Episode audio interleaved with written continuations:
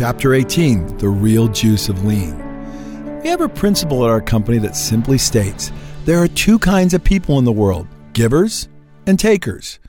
Our goal should be to eliminate all the takers out of our lives as fast and furious as we can and be profound givers to all humanity. Another way of saying it is there are two kinds of people in the world happy people who are focused on the happiness of others, and people who are unhappy because they are focused on their own happiness givers and takers. It is a profound concept that I've really come to grips with in the course of my life that has differentiated how I conduct myself in every situation. I am not negotiating the advantage. I think in terms of creating a win win with an emphasis on helping others. I found that every time I act as a servant, life gets better. And when I look for what's in it for me, life gets ugly. In applying this principle to lean, I found the same to be true. The real juice from lean comes when you start giving back. We've created a lean organization whose primary focus is to one, serve and deliver value to our customers. Two, grow and fully develop our people internally. Three, give back to our community and strengthen the business environment. These three activities will help and improve the quality of people's lives around the world, and that is exciting. At FastCap, our lean activity has not been done for profit. In large measure, we give away the preponderance of the books that we print. We give away the audio files regularly. We give away the digital files regularly. We provide tours to our facilities at no charge, but at great expense to our company's time and resources. In doing so, our people are elevated and we are elevating the lives of others. Our people feel as though they're making a contribution. They feel positive about themselves and about their ability to make a difference. We are creating an environment where people are operating at a higher level than traditionally would be expected in an organization. We have made our company all about giving and giving back. When an organization sets out to incorporate or build a lean culture, it is a great undertaking, and that undertaking will be amplified when the company begins to teach, train, and facilitate lean practices outside of their organization. That is when we first experienced the real juice of lean. Approximately six or seven years ago, we began to let people tour our crummy little facility that had flaws from top to bottom. Every time someone toured our facility, we learned more about our own waste and our own deficiencies and became aware of more opportunities to improve what we were doing.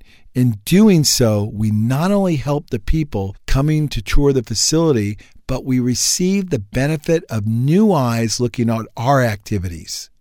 To this day, we continue to do that and we do it with intensity and purpose because we know that the real juice comes from lean when you start giving back. The one thing, giving is greater than receiving. Oh, I'm sorry. This is a little bonus track. Hey, people always ask me, what is the goal of your company? Now, this is not in the book. So, this is special info. And I tell people, you know, when I'm holding the phone to my ear and I'm talking to my customer and he's on the other end or she's on the other end and she's asking me about something and they want our product and they want to do this, and they want to do that, I'm thinking to myself only one thought. How can I serve this individual? How can I improve the quality of their life? That's all I have to think about as the CEO and the president of FastCap. So I reduced our entire company goal down to this simple concept. So when I have two employees that are end fighting out in the shop and are really wasting time, it's very easy for me to get them to focus and ask them the question, are you improving the quality of the customer's life right now? Is the activity that you're doing improving our customers' lives? Because if we're not, we're not going to be in business. So it is that simplicity and clarity that allows us to operate at such a high level.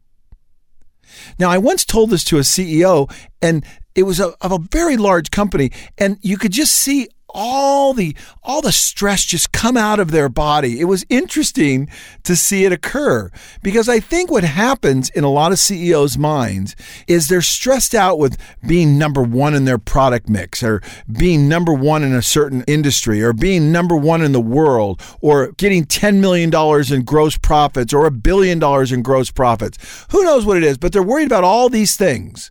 When if all they really worried about was just improving the life of the customer and doing that in a relentless fashion, it really takes away all the other problems that we have to deal with on a daily basis. So then I've got to ask myself if my goal is to improve the quality of life of the customer, how do I do that most effectively? And then that reaches into our internal goal, which is growing people. You see, we know that if we are relentless and deliberate about growing our people with our morning meeting, our 3S activity, our two second improvements, then by default, we're going to more effectively improve the quality of the life of our customer than our competition because our people are developing as human beings.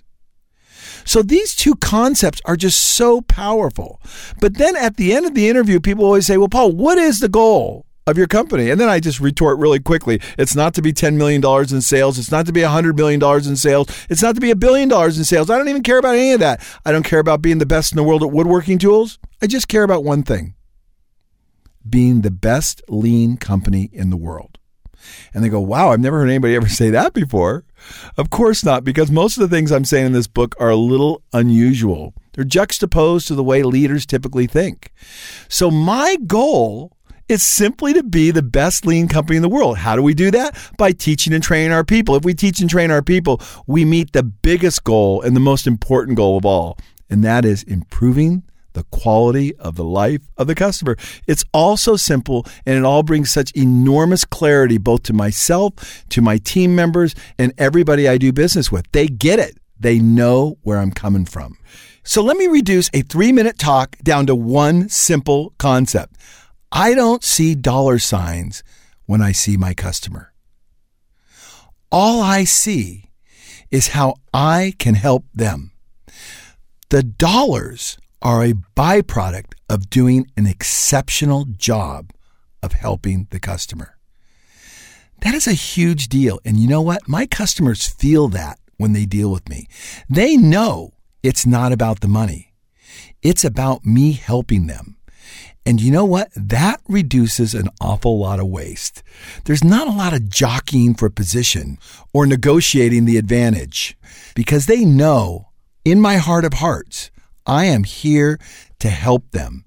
And if I do a great job of that, they're going to want to pay me. They're going to want to entrust me with their dollars to deliver a service or a product to them. That's all I'm doing. So there you go, a bonus track just for the people listening to the audiobook.